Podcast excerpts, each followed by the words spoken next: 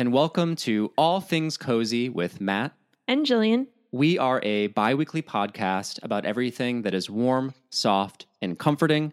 This week, we're chatting with author Mia P. Manansala about her debut novel, Arsenic and Adobo, the first installment of the Tita Rosie's Kitchen Mystery Series, which hits bookstores on May 4th. Welcome to the show, Mia. Welcome. Yay. Thanks for having me. We are so excited to have you here and talk about your book. But first, we want to hear what's making you feel cozy. So, what is making you feel cozy?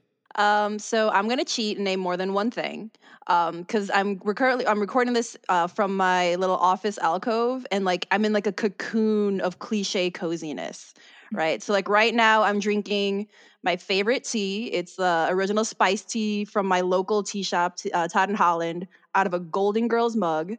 Ooh. I'm Oh, wow. I'm burning a lemon lilac scented candle um, from Terra Simply. And before we started recording, I was like shoveling handfuls of Cadbury mini eggs in my mouth Oh my I was God. like, I'm like, I always get like slightly nervous. Speaking my language. these interviews, so I'm just like, okay, I've got a candle, I've got my tea, I've got chocolate. I'm good. I can do this. I think you are certifiably cozier than I am, and I think that makes you now the official host of the show. So, yeah, you take over now. Mia will now be the permanent host of All Things Cozy with Jillian. yeah, I'm But it's when so I funny. read jealous. about your show, I was like, what an awesome concept. Because like I'm only like I turned 35, but on the inside, I'm like a million. I'm just like, like, give me all the cozy things. Yeah, those Cadbury eggs. I mean, those little mini ones. I can down a whole bag within you know 20 minutes. So they're da- they're dangerously good. It's funny Mhm. because when Matt and I first started the show, we recorded in a kind of a similar setup, though it wasn't necessarily so cozy. Matt's decorations are very cozy, and it in itself is cozy. But I think it was in July in LA. Yeah, when we first recorded our first episode, and it was so hot. Oh, yeah, we were like Little- trapped in a little nook, yeah, we almost passed out.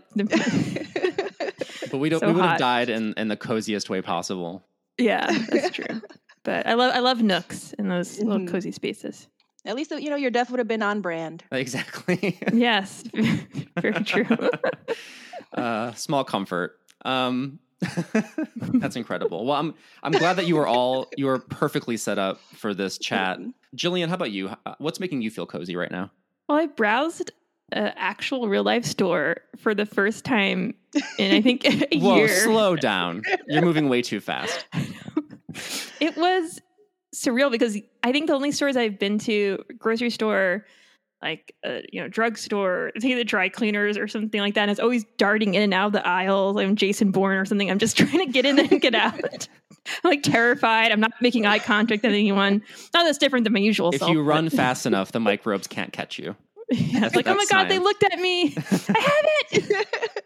um, so I I was in this different neighborhood for an errand, and I was just walking down the street and all these little cute shops. And so I went to this cute shop called um, Sea Witch Botanicals. Anything with Sea Witch, Yeah, you already I'm- you've I'm already got signed my up. attention. Sign me up. It's sea. yeah, need to know about that Sea Witch. Uh, so I was just browsing the aisles. I picked up some lovely incense. I don't normally like incense because it just all sound, smells like burning to me. you said, uh, but this one was lovely. Had scents like green fairy, um, like a raven, white lodge. It's just like really, I like a yeah, like a fairy tale, and it was. It smells really great. Actually, it smells better not lit. I just had the package next to me. It smells awesome, and I got this lovely soap. You know those soaps that kind of hurt, but in a good way. those exfoliating soaps, and it's just lovely. Just I was sniffing, I was browsing, but I didn't touch because they have signs that don't touch. So I I looked. I tried not to touch. That would be so Um, hard for me because I feel like I'm always just picking up stuff in uh, stores. I need to stop that habit in this day and age. Yeah, I, I really, I mean, this pandemic taught me a lot. And, and what, I guess it's just, yeah, I, I need to touch things in stores. That's something that I learned about myself, like my child. But it was, it was truly a lovely, simple experience that I took for granted just, you know, on a Saturday, going into a new store and browsing and getting some soap. it sounds silly, but it, it was, it was a lovely outing. So here's to, you know, easing back into things. Yeah, that sounds great. And, and you'll need that soap now that we're going back out in the world. yeah, it's true. Oh, I hope you smell like a sea witch. Um, That's on. the only scent I'll accept. So for me right now I- i've been feeling a little under the weather this week um, and i've been comforting myself with some tv um, i've been watching the it crowd which is this british sitcom which in all con- like i can't recommend it as a cozy show per se because it's a little bit intense. It is it is interesting watching a show from the early aughts and then you just realize like how much time has passed. Because i think about that time period as like my childhood and you really start to recognize like how dated it looks now um both in terms of the sense of humor and the costumes and all of it. So that's like it's that's comforting to me but i think that's only specifically because like it's bringing me back to my childhood but um what it's really what the really cozy element here is one of the actors in that show who i'm a, I'm a huge fan of and then i realized that everything i was watching to comfort myself had him as the common denominator. And so, really, what's making me feel cozy this week is the British comedian and actor named Richard Ayoade, who is in the IT crowd, um, and he has a very distinct nasally voice, and he always has this like, beautiful coif of hair and like the um, really thick like eyeglasses. He's very dorky and sweet, and his way of acting in sitcoms, particular because these British sitcoms, there's always this like element of like just overacting. I think they they all do this, but his way of doing it is the most adorable way of doing it. you just have to watch it to understand what I'm talking about. But um, he he just sort of like is very um, uptight. He's a very tense person, and so he also has his own travel show, which is called Travel Man, and the first two seasons are on Amazon Prime. And and I think that is the cozy rec here is Travel Man because it's him spending 48 hours all over the world with whatever other British celebrities he's with. He hates everything. Like he doesn't like to be touched. He doesn't really enjoy sightseeing. Um, he just wants to be back at home. And so I if you identify with like kind of like wanting to be a person who wants to travel but truly not being that person, Travel Man is the show for you. um, and it's just a really comforting watch. I especially loved this episode of it um, with Chris O'Dowd, who was his co-star in IT Crowd. And there's this scene. This isn't going to sound cozy, but I think it was so human that I loved it. They're in Vienna and they go to a snow globe museum slash shop. And Chris O'Dowd, um, who you may know from Bridesmaids, he was uh, the love interest in that. He drops one of the snow globes that this guy made, who's the owner of the shop. It's a huge snow globe, like truly massive. And the way that everyone wants to die in that moment oh no. is I know it sounds really cringy, but I mean the owner was really sweet about it. Um, and Richard's just grateful it wasn't him. But I think like there was something cozy about that shared experience of like, oh, I'm so embarrassed right now that I just want to not exist anymore. That Chris O'Dowd was experiencing. It was a very real moment, and I enjoyed it a lot. I'll so have to check anyway, like check out the work of um, Richard Ayoade. He is really funny and sweet. I was like, I just Googled him because I'm like, I know I've known that name. Is he the guy? Like, there's like a a GIF of him that people use all the time where he's like sitting there and like he reaches over and grabs like a box of popcorn and starts eating like as he's Yes, like watching that's something. right, okay, I'm like, wait a minute, I know that face. Yeah, he's been he's in a lot He's more popcorn eating meme. and he also has a really distinct voice. So he's in a lot of cartoons. He was just in uh, Soul. He was one of the um, Mm, Soul okay. Shepherd characters in that movie because he has just like a really nasally nerd voice that is um, fantastic. All right, Mia, let's dive in. We cannot wait to talk about your new novel, Arsenic and Adobo. Before we dive in, just a little bit about this book. So, Arsenic and Adobo introduces Lila Macapagal, who becomes entangled in legal, romantic, and Filipino family complications when her ex boyfriend drops dead in her family's restaurant. That is incredibly rude. Who does that? Her legendary beef with her ex means that she is the prime suspect in the case, but she is determined to clear her name and her family's business one clue at a time. We know here at All Things Cozy that the heart and soul of a cozy mystery is its sleuth. And Mhm. Lila is among the fiercest and funniest we've ever met. Can you tell us about you. the inspiration behind Lila and how her character and world came into focus for you? Yeah, sure. So honestly, this book came about based on like a joking conversation that I had between like me and my mentor, uh, Kellye Garrett. Like we were talking one day um, about how so many cozies are like follow rom com tropes. Hmm. And like we came, I like I came to the conclusion. I was like, oh my god, cozies are just rom coms with dead bodies. this is You very know? true. Yes. yeah, and like I was, I was riding the train to work one day, the Blue Line, because you're a Chicagoan. Um, Yes. And literally, like I'm not exaggerating. The first two lines of the first, well, the first line and then the second one shortly after popped into my head, fully formed. Like I did, I had, I wasn't even thinking about writing. They just kind of came into my head.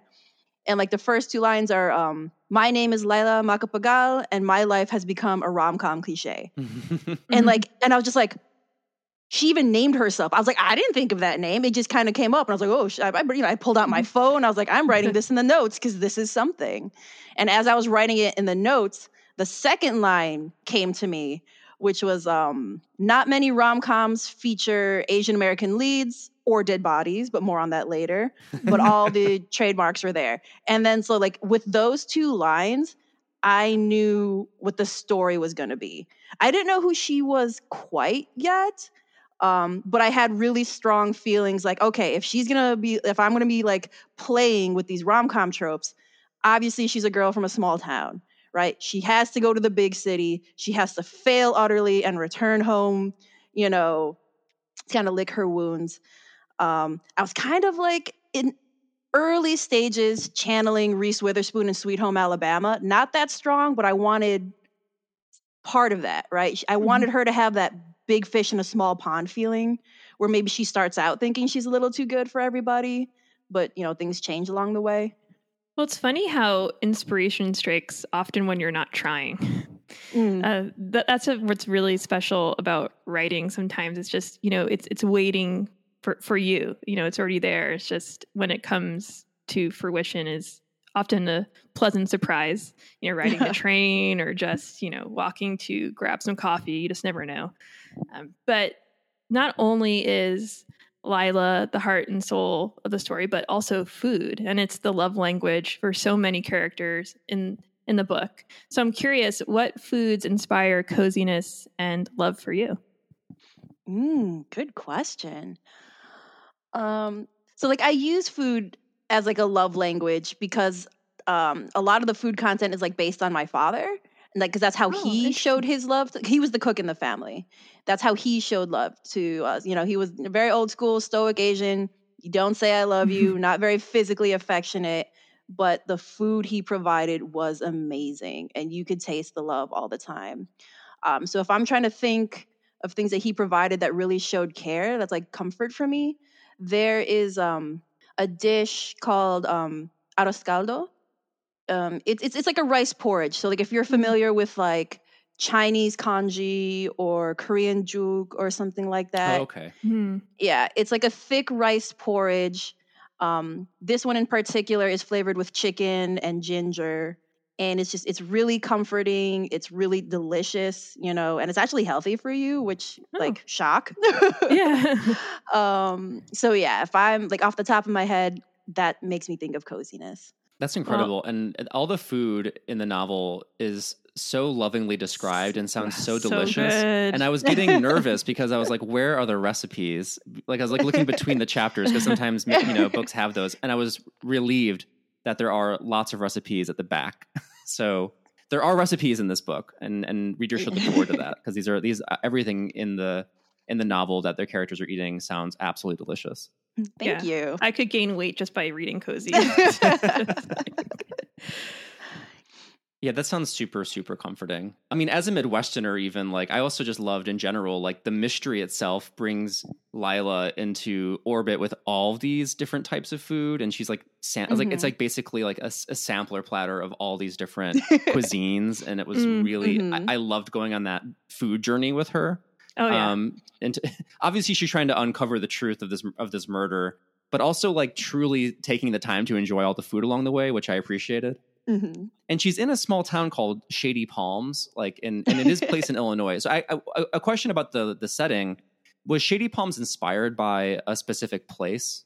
yes and no um i mean first of all like it was kind of like a joke like I saw like I was it's always the train. I, but I like I was I was on train somewhere else. I was in I was on a I think in Maryland on my way to this like mystery convention and I saw a stop called Shady Grove. I'm like, "Oh, that sounds like a like a cozy town name." But then I googled it and apparently there there really is a Shady Grove, Illinois. And then I was like, "Shady Pines." I was like, "No, Mia, that's Golden Girls." and then and then I was just like, okay, you know what? You're making this place up. Why not go full on ridiculous? And like Shady Palms is kind of a weird in joke between me and a couple of friends. And I was just like, it'll be a placeholder name. You can always replace it if you know if you think of something better. And like Shady Palms just kind of stuck. Um, but like at the time, I just knew I want like it was just a kind of generic Midwestern town. Um, because like describing like descriptions are not my favorite thing to write. They're usually one of the last things to write. And so like early readers were like, Mia, where is she? She's, she's just like floating in like this white blob of space. Like, what does this town look like? How many people are there? And I'm like, uh. And then luckily, one of my um, critique partners was like, you know what? This kind of reminds me of, um, oh geez, I forgot the name but it's this place kind of by Star. It's this small town, kind of near Starved Rock, which the like a, a like an hour or two outside of Chicago.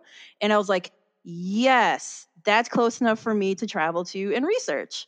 Um, so it's like I backwards engineered some of the things to, to resemble that town, but I don't want it to be it like exactly just because I don't need people being like, the river's not over there. And I'm like, I know it's not. It's, it's, you know, I, I kind of want the town to work the way I need it to work. Yeah, exactly. You got to be able to reconfigure the map whenever you really need to, given mm-hmm. future novels. But I love the like the almost gimmicky nature of the fact that like it's this uh, like like plastic palm tree like main street that you establish, which is super funny in a midwestern town. I, even just the name mm-hmm. like Shady Palms is so funny because like palms are like so not shady depend uh, depending on the palm, but um, mm-hmm. depending on how tall they are. Here in LA, I'm always like wishing I got a little more shade from these palms because the sun is a little too intense. Those um, palms not working hard enough. But it really does feel true to that like Midwestern quality that a lot of towns have, which is like, what is going to be our gimmick to get people to live here? Like where where I'm mm-hmm. from um, in Mount Prospect, I was like, why is this place called Mount Prospect? It is neither a mountain nor does it have incredible prospects. And it really it really was like them like basically like starting. It was one guy who was like, I'm going to make this a thing and I'm going to call it a, like Mount Prospect, where everyone can come and live here because it's going to be, you know, they're, they're just going to fall in love with the name. So, is it, you know, I think I think that might just like a, a midwestern quality of like name first locations. yeah. so I thought that was a really cool, like, uh, true to life in its own kind of like circuitous way uh, setting for this cozy. And it's funny, the name in my mind almost has a double meaning with the, the shady part because a lot mm-hmm. of um, the situations that are presented in the book aren't sugary sweet like you typically see in a cozy mystery from the situations some of the characters find themselves in to you know the barbs that Lila trades with her aunties or clashing with her cousin Bernadette. I know, we should we should cue that uh, drag race rattle right now. Yeah yeah, the, the quips, they're just flying. And that was really a fun part of the book. But um, it, you know, they're not necessarily, you know, cozy maybe on the surface, but I really mm. found them cozy at their core. And I'm wondering if you can kind of sp- speak more more to that. Thanks. Yeah. Um, I mean, that's basically what I was going for. Um, I have loved cozy mysteries for a long time. My mom uh, was a big reader. She's the one who got me into mystery in general, and she's the one who taught me what a culinary cozy was because I, I, you know, I didn't realize there's an entire. I'm like, oh, people who love writing and reading about food as much as I do. Um, so when I found it, it was great, but it was very clearly older women writing younger characters that did not feel true to me. Mm. Um, they were not very diverse. Um, and so I wrote, but but you know, but I do have such great love for the genre itself that I wanted to give a bit of a fresh take, give like my perspective on what I think cozies could be. You know, like the, yeah. the form is exactly what you expect a cozy to be, but within it there are some different takes, as as, as you said. Yeah, and I found that, you know, really refreshing. And the like I said, the characters were complex and wonderfully imperfect in ways. And that Mhm. brings me to my next question, which is who is your favorite character to write outside of Lila? there's so many wonderful characters. It's hard it's it's a it is a toss up between Adeena, her best friend, and the calendar crew. Because I think of them like again, like they're a unit, you know, they're like a Greek Yes. chorus. You don't Mhm. separate them. You know, that's why sometimes like like I'm sure people might be a little confused, but there are times like they're talking, but I don't give them dialogue tags. So you don't know which auntie is saying what. And it's just like it doesn't matter. They're they're a unit like Yeah. they're a force. I they're all saying it anyway. Yeah. but also like, with Dina, um, I had to be a little careful sometimes because because she's a little more outspoken and a little more outgoing and a little more forceful, it would be it was it was easy to almost let her take over sometimes with certain investigative things. So I had to like think of ways to like pull her back a little bit because she was such a strong personality. Yeah, and I think that's you know a, one of the testaments of the book is that it features so many strong women, and a lot of times in cozy, cozy mysteries, um, the women are presented as you know nagging, and that's how they're perceived as being strong. But you cre- you created so many different layers of strength for your female characters, which was just another thing that I, I loved about the book completely. Oh, thank you. Yeah, and they do have a, just a really modern sensibility about like all the pop culture references are super fresh, and there Mhm. is like there's a bite to the humor here that I really Mm. loved, and it just reminded me of of my friends, where that there's like just like a there's it's it's loving, but it's a little mean. hmm Um, Yeah. And I really liked the way that there was that kind of back and forth between, um, especially Lila and Adeena, who have like almost who are so close that they can have this like. I love this scene in the in the uh, Mexican restaurant where they have a fully nonverbal back and forth Yeah, in the booth. yeah, like I'm like even writing, I'm like, is this weird? Like, are people gonna get what I'm doing? But like, there are times, you know, with people you've known so well, like you just look at them, and then Mhm. you're like, oh, you know, you know what's going on right now, you know. so eh, you know, kind of working that out, figuring out how certain gestures would convey uh certain things. It was a lot of fun. So when it came to the mystery itself, I always love hearing um, the process for different authors. Do you consider yourself like you know in in the mystery writing world? You hear it described as like pantsers, people who you know will write the mystery kind of on the seat of their pants as they go, or plotters, people who will have it completely outlined from the get go. Do you consider yourself a pantser or a plotter when you approach your mystery writing, or or somewhere in between? I'm a little more in between. I'm a light plotter, is what I'd, uh, I would say. Like, I know the big beats, I know the big moments, I know what I'm building towards, but I'm not going to be there writing like 10, 15 page outlines. Um, I usually keep my outlines to about three pages. And again, it's just the main plot and the big beats with maybe some notes for like a possible subplot. And so for this book, the mystery, oh, so I wrote half of it, cleaned it up a little bit, and then sent it to two beta readers because like I wanted to see like is this something? Am I on the right track? And I specifically chose these two beta readers because both of them are mystery writers. One was a lawyer, uh, retired, and the other was a pathologist, so she's in the medical field. And I'm like, I was an English major and an English teacher, so like I don't really know like these mm-hmm. technical things. I wanted to make, and then like both of them sent the things back, like just like screaming at me because there was a certain part where they're like, "This is so illegal. You mm-hmm. cannot have this in there." And unfortunately, that thing was a really important scene because that's how Lila got a really important bit of information, like a really important clue that kind of like was the entire part of act 2 so Oh, so i had so i had to like remove that entire like the first part was like the beginning was fine. Oddly enough the beginning changed very very little throughout all the time i spent writing and editing it. But that second act i had to scrap entirely and come up with a new thing because like even though i thought i knew the way it's supposed to go the way it got there had to change. So it was it was a lot but it was a nice way it was like a teaching moment right? Because the what happened in the scene was uh, her cousin bernadette is a nurse um, so lila went to her asked for some information and bernadette gave it to her which was a violation of HIPAA because she cannot give, you know, confidential client information which like I should have thought of that, but at the time I was just like, yes, this is so it's so perfect. Mm-hmm. Her cousin is a nurse. It's the greatest connection. And then they're like, no, you know what? That's being lazy. That's taking the easiest route. Like she just goes to someone she knows, asks for something and gets it immediately. Like that's that's not a story. That's not investigating, you know? So like it let me be more creative in how she had to get this information.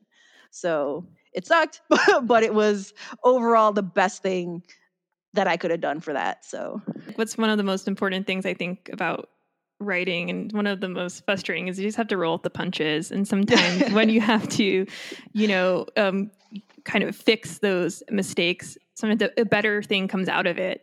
And Mhm. now like you said you use just like a, lear- a learning experience. But yeah when you're in the zone sometimes you're not thinking about the most obvious things. Um, i would have been like yeah sure we'll go. We'll violate hipaa. Yeah sounds good to me. I've probably done the Mhm. same thing yeah, and like the worst thing is my brother is also a nurse. So like if that had gone to print, I was just like, oh, I never would have lived this down. like this is so obvious because like you know, you know it's like a that like part of the reason like it's like kind of like an in joke that like all Filipinos are nurses and like my brother is a mm-hmm. nurse, his fiance is a nurse, his fiance's family are nurses. So like if any of them had gotten their hands on my book with that in there, I could just mm-hmm. never see mm-hmm. that side of the family ever again. You would have might not be able about to write another one Yeah, I mean, I mean, it really did work out though because the the tension eh, between um, Lila and her cousin at that like that Mhm. was created out of that moment really does work though to create this kind of like roadblock for her because she really does it, she really does want that that information and knows that it could provide so much like clarity, but that can't be provided the way that she wants it. So Mhm. it, it is kind of like a its, its own opportunity. So I, I'm glad that to hear it worked out ultimately. Yeah. on the topic of of process, you're also a professional book coach. And I'm curious to hear how your experience coaching others in their writing informed your approach to writing your novel.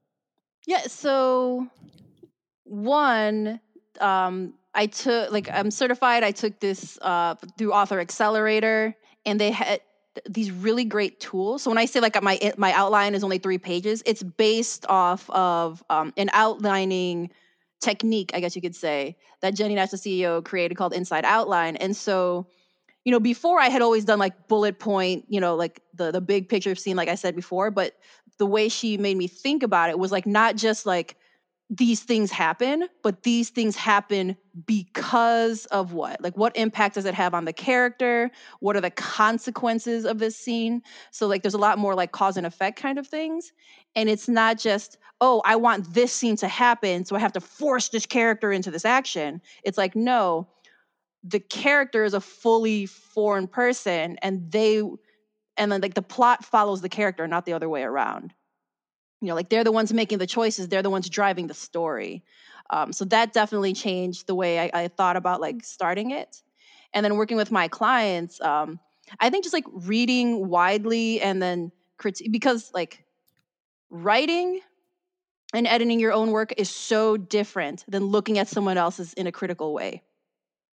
Mm. because you're too close to your own work you know? In my head i know what i want the story to be but is it on the page you know I, I need outside eyes for that. So when i'm looking at someone else's story and i'm finding all these different areas to critique it lets me think like oh am i falling down in the same way? Like am i also you know assuming too much of what the uh, of what the reader should know which is a very common thing. It's you know like a lot of comments i'll leave um, for my clients is just like um, oh geez yeah it's like oh like oh you reference this like how like what is it? And they're like oh yeah blah blah blah. I'm like it's not on the page. You know like if it's not on the page you can't just leap to the assumption that every reader is going to be able to read your mind and know your intentions. And i have to like be mindful of that. That situation reminds me of this Ryan Reynolds meme where he's standing and he, he looks like he doesn't have a care in the world or he's so assured. And it says, uh, me giving out mental health advice, and then behind him is an exploding car. Um, my mental health. that sounds. It seems like the situation. Like when Mhm. I feel the same way. Like, uh, and I, I'm an I'm an editor, and I you know started out as a writer. So then the same situation where it's so clear to me when I'm editing someone else's work, but then I'm m- making the same mistakes I'm advising on. So Mhm. that meme really feels applicable to this situation. yeah but then but i use that to like to reassure you know my my clients like like because it'd be easy to fall into imposter syndrome like oh who am i to give out advice blah blah blah no but like no i show them that you know because like a lot because they a lot of time you know like a writer will look at feedback and feel down and feel like oh Mhm. like i'm a terrible writer. It's like no you're not a terrible writer. You just have you know writing is rewriting. And so it's like you know i am certified in this. I have a contract and i still like i still need beta readers. I still need my editors. Like you always will need those outside eyes to really make your writing the best it is you know? So like this is one you know i'm not just like like do as i say not as i do like i legitimately go through the process too and and they, they they kind of find comfort that i'm so honest with them about my own process as well Definitely. Yeah, for sure. I mean, therapists have therapists, right? It's like you, Yeah. there, there are things that like you need other people to help you see the things you can't see. Um, hmm Everyone needs to have that that critical eye so they can actually just improve their Mhm. writing, right? And that's not really Yeah. like, e- at all a statement or commentary on even the feedback that we provide other people, which is a different skill set, and also Mhm. from the vantage point of being distanced from the material enough to not, you know, not have those assumptions that we have when we're writing our own work. Mhm. Yeah, that's super interesting. Just kind of have that like you kind of have had both sides of that experience, which is clearly like you you can Mhm. appreciate having that feedback, but it can be so scary. I think, especially for new writers, to uh, get comfortable with with really receiving that feedback in a way that doesn't make themselves feel terrible. Um, it's it's a Mhm. skill. I I think everyone just kind of gets thicker skin gradually over time um, with that Yeah. process. it's one of those like it's not personal right this is not like a character judgment on you i'm trying to help you improve and make you the best writer you can be you know hmm Absolutely. You're also in this in this strange circumstance of releasing a brand new book during a pandemic. Um, yeah ha- like, what has this been like for you? Have there been any surprising opportunities unique to the situation, or has it just been generally more challenging? Like, what what has it been like? You know, you're about to release this book. We're, we're I think, as of this recording, just less than a month away. Um, How Mhm. has that process been? there have been some surprising opportunities like so, so the fact that virtual events are becoming you know so commonplace now whereas like in the past they you know they weren't really that big a thing. Um they, they were almost always like in-person events. You'd have to like physically go to the store or whatever the venue is and like those would be awesome but it really limits who your audience is. Um, and especially with this book where i really wanted to not only be enjoyed by like Americans, but I also want you know like international readers, particularly like home and Filipino readers, to, to be able to, to to see me and read my book and like um, engage with me during events. Um, so I would say like that is a positive thing that we we now know the technology is there. It's possible. Yes, I know Zoom fatigue is very real, um, but at the same time, there the accessibility is really really nice uh, for for various people and I, and I know um, and I really hope that even when we do move to more in person things, we still have virtual options uh, for the people who can't afford to travel to see you know the these authors in person. You know, it's physically not able for them. Um, Mm. So I think it's a great opportunity in that way. That's a great point, and I also think for you know us anxious folk, it's nice to kind of hide away a little bit too. And because Matt and I always talk about like, wow, when the world really picks up, um, this is going to be weird, and we kind of still want to hide out a little bit. And so it's nice to go, like you said, go to these events from the comfort of your home, especially for people, as you mentioned, who aren't Yeah, we'll, able we'll to. just be sneaking behind the Mhm. Zoom, watching it all. yeah, yeah, we'll be creeping Mhm. cozily. I mean, like, yeah, like I'm an introvert as well. So sometimes it's like, oh, this is so nice. Like, I don't have to like awkwardly walk into a room and like make, uh, like, just like sad small talk with someone. Like, you know, like, oh, there's cake over there. I'm just going to hide over by the cake table and wait for this thing to start, you know. Yeah, That is something I'm sad about, though. I want a cake with my book cover on it so bad. Like, I was picturing my book launch party since I Aw. first started writing. So I'm still going to get that cake. You know, it's just, it's just, it'll be for like a small, you know, it'll be a smaller one for me and my family. But Yeah, that's that's that the only, yeah. we, we will be looking for that cake on social media. yes, gotta post it. Um, speaking Yeah. of which, like, where can people find you online to keep up with your writing? Yeah, so I'm on Facebook, Twitter, and Instagram at MPM. So my initials, MPM the writer. You can also check out my website. sorry, I, I, always forget I have a website. and, um, it's my full name, miapmanansala.com. You can also sign up for my newsletter. Um, every month, I give you like an update on my writing, uh, events. You get a Filipino themed recipe. So, like extra Ooh. recipes outside of the book my book recommendations and i usually do giveaway because like i really like shouting out about like new upcoming authors and kind of sharing the wealth that way. Well that's lovely. that's incredible. Be sure to follow mia and and check out this book. It is incredible. Arsenic and adobo. It comes out on may 4th and we are already ready for the next uh, yes. course of tita rosie's kitchen mystery series. Thank you so much for joining us today. We really appreciate it. Thank you Thanks for having me. This was a this was a fun conversation. Well, now that we are full of arsenic and adobo and we are digesting that, let's settle in with some soothing sounds.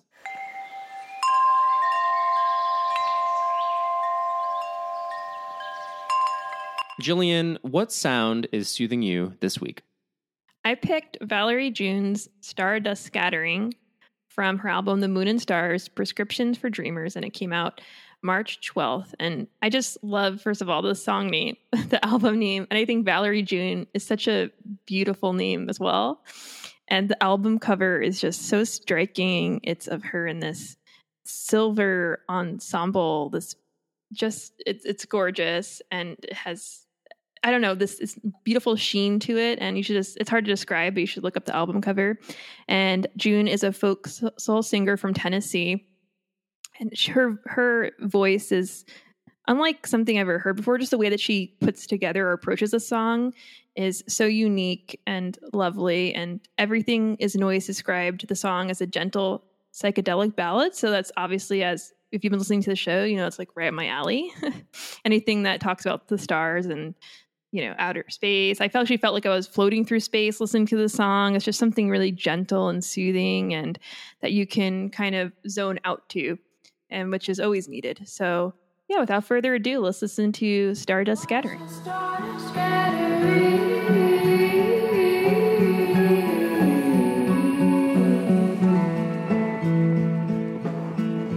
Watch the stars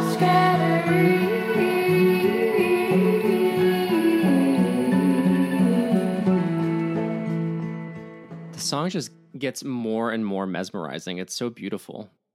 Yeah, I just especially the visualizer too. If you go on YouTube and check it out, it's that's also very mesmerizing. So in conjunction with the song, you can really just after a long day of work, just zone re- out to the song. Yeah, it reminds me of when I used to turn on like MP3s with my Windows media player and just turn on like the visualizer.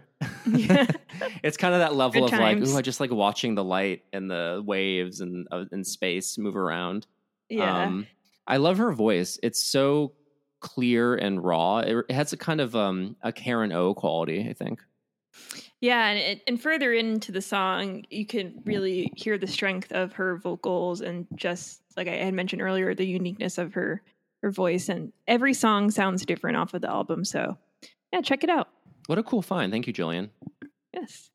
My pick for soothing sound this week kind of came out of nowhere, um, but I'm glad I, it threw itself in my path somehow. I just like found it on my Spotify. And I what pulled me in was the title. So on the theme of sea witches, it's called Oceanic Feeling. And so I was like, I have to listen to this because I'm already kind of halfway there because the, the title of the song alone um, is pulling me in. Mm. And it is by Molly Lewis, who is an Australian born, LA based professional whistler. Okay. Oh, wow. So her instrument is her whistle. And she's not a singer. She's she says in interviews that she really can't sing very well, but she has an incredibly powerful whistle kind of like Andrew Bird, I guess, which I think is the most like when I think about like who's a, who is a famous musician who is kind of known for whistling. She's on that kind of uh, wavelength, um, and so it's a, just a really unique song. Let's take a listen um, and check out Molly Lewis's "Oceanic Feeling."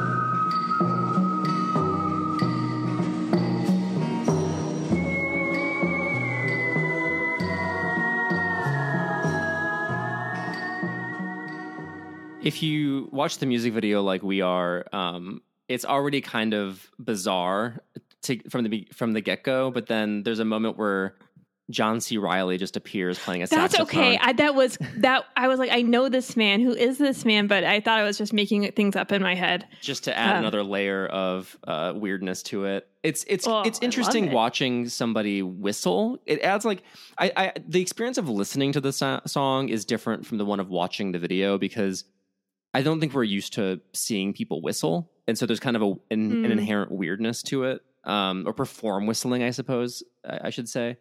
But I think when you just isolate the music itself, it's just really it's mesmerizing and eerie, and it's kind of like Mhm. just like a lounge tune. I don't know. It just kind of works in this uh, weird way. It's it's it's uh it's it's a it's a mood for sure.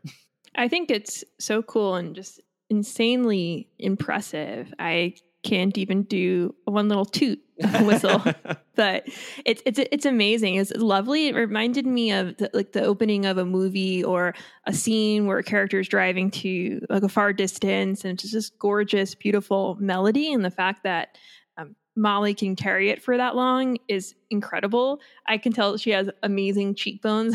I'm not surprised because I imagine you're really working Yeah. out your face all the time. Yeah, she in her own words, she says that whistling is like a human theremin. You can really she really hmm. uses her voice in kind of a similar way. And I 100% agree. This is going to be in a movie at some point because it just sounds like it's ready to go on a soundtrack. Oh yeah, it's it's absolutely stunning. It's a cool pick. So we usually obviously pick so- songs with lyrics. It's nice to hear something so different and unique. I it's nice that you stumbled upon it. I know it was I'm- fate. I don't know. This is this whistling had to come to us in some weird way. I I, I think someone was banging their crystals together and it made it happen. But yeah. um, stay tuned for a future album. Uh, There's no release date set, but this because Mhm. this um single just dropped a couple of weeks ago, but it should be soon. Well, I think we knocked it out of the park with this soothing sounds. Yeah, I think This we're quite soothed and we're ready Yeah. to go into the cozy library in an orderly manner.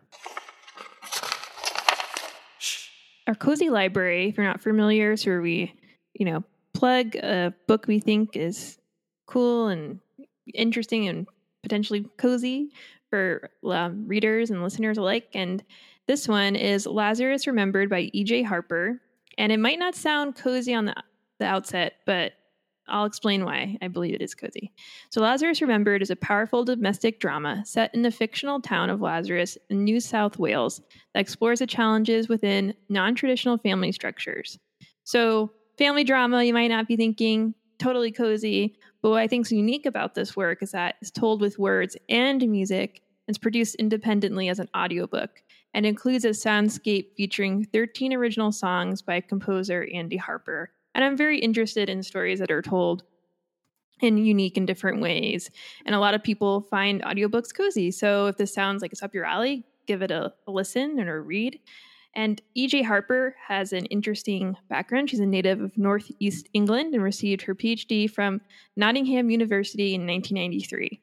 Following a career in science, she turned her hand to the craft of creative writing and recently completed her first novel, which I just mentioned, Lazarus Remembered. She currently lives in a 12th century mill in the south of France. Is there rooms available? I know. I, stop, I stop showing off, EJ. um, with her husband and small family of dogs and cats. So that's really cool. So if you have a cozy library pick or you would obviously want to be featured, uh, send us an email or a message and we'll check it out. Yeah, th- this sounds great. I, I, um, after you know you read Arsenic and Adobo, check out Lazarus Remembered. All right, Jillian. So we're, we've got our ears full of uh, of music Mhm. and our hands full of books. Uh, let, why not sniff some candles? What are you burning over there this week? Oh, my mom sent me an Easter package and My my mom did candle. too. Isn't that like I I love that we're still pampered in our thirties. I know. I actually had a, like a very not so cozy moment. I'm like, oh my god, what, when the Easter packages don't come anymore, I'm just gonna be heartbroken because sometimes I'm like, okay. Well, she sent me um pajamas too. Yes, and I say it in the East Coast pajamas, not pajamas. Um, she sent me a set of paj- pajamas, and they were snake print. yeah, because because she knows who you are. Okay. Yeah, it was just so random, and it's like a random assortment of things, like a really cute um, Easter stuff and candy and little trinkets, and, And, and, then, and then a big snake emoji. and a bit, and yeah, and then a big, then snake pants. I was like, what is this? But it also came with um, a, a candle, and it was a big candle. So I'm like, oh, I'm so excited! This would be great for the episode. It's called Simply Eclectic, and it's a white tea scent, and it is eclectic because I cannot find any information on it. Absolutely none. I I can't couldn't even find the brand. I googled it. I I did whatever I could, and I looked at the bottom, and on the bottom it says Big Lots. So I'm not Mm. familiar with Big Lots. Is it? It's like a Costco. I don't Yeah, well, it no, it's like um, it's like a home goods store. Okay. Well, maybe Home Goods has a hand in this. I mean, or Big Lots, I'm sorry. But uh yeah, it has a lovely a lovely image on the front. It's this gray purple color and beautiful white flowers adorning it. So it's like very very spring and that's lovely. And the white tea scent, I do get a strong scent of the, the, the tea. And it's but it's a nice fruity tea, but not too sugary, which you obviously you've been listening for a while, you know we hate that kind of scent. Not hate, I don't want to use that word, but we don't like it. um, so I wish I could tell you where to get this, but I don't know. So if you ever stumble upon Simply Eclectic's white tea scent, I recommend it. It's a wake up for me, and I'll be sniffing it in my snake pants. So uh, nothing like a Big Lots Easter bag. Uh, that does sound super cozy. I got um, some chocolate Easter bunnies from Fannie May, um, which is a Chicago chocolatier that I Oh, really nice. love, and I, I, I really, I mean, Easter chocolate is like top notch. So I- we're, I'm very Oh, grateful yeah. that our moms are are uh, spoiling us with candles, candy, and um, slithery snake pants. Well, before we go, before we slither on away um, in our scales, uh, we do have some shout outs uh, and appreciation to show to our listeners. First of all, a huge thanks to our new patrons, LEC, Megan B, and Lisa M. We really appreciate your contributions and support of our show. It means a lot.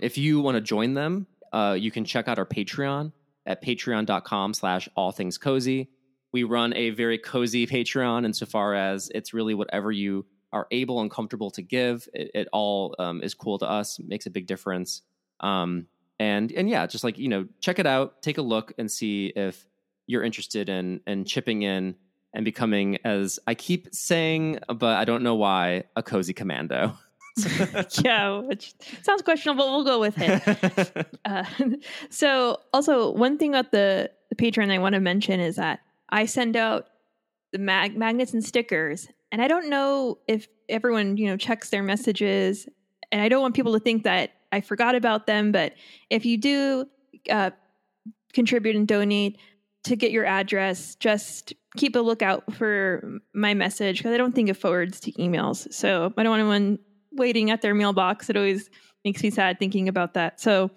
uh, just check your messages on Patreon, if, you know, if you haven't gotten something.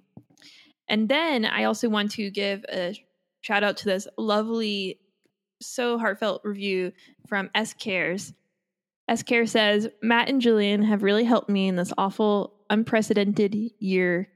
I had my baby in October and he had to be in the hospital for several months following his birth before being able to go home. So, to pass the time and distract from the medical sounds, I started to listen while I rocked and fed him. Due to COVID restrictions, my husband couldn't be with us. The hospital is far from cozy, but all things cozy made me feel better about being there with my son for such a long time, and the group helped me feel more connected to others. Now that we are home, I try the recipes and candles they discuss, and it's even more fun. Know that your work matters, and I'm so grateful to you both for helping me and baby Sam get through a hard time. That is so moving. Thank I you so much for sharing that with us. And we are honored to be a part of, of you and baby Sam's journey. And again, just really appreciate you sharing this with us and, and feel really grateful for you as a listener. Thank you. Yes, thank you so much. Well, that does it for this week's episode.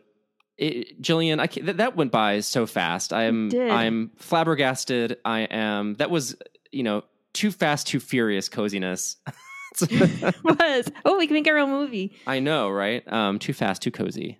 Anyway, thank you for giggling at that. That, that didn't deserve it. Um, fortunately, I'm sure most it. listeners have turned off the show by now. Um, but if you're still here, I do apologize. Uh, we will be back in your ears with a brand new cozy show in two more weeks. Until then, stay Stay cozy. cozy.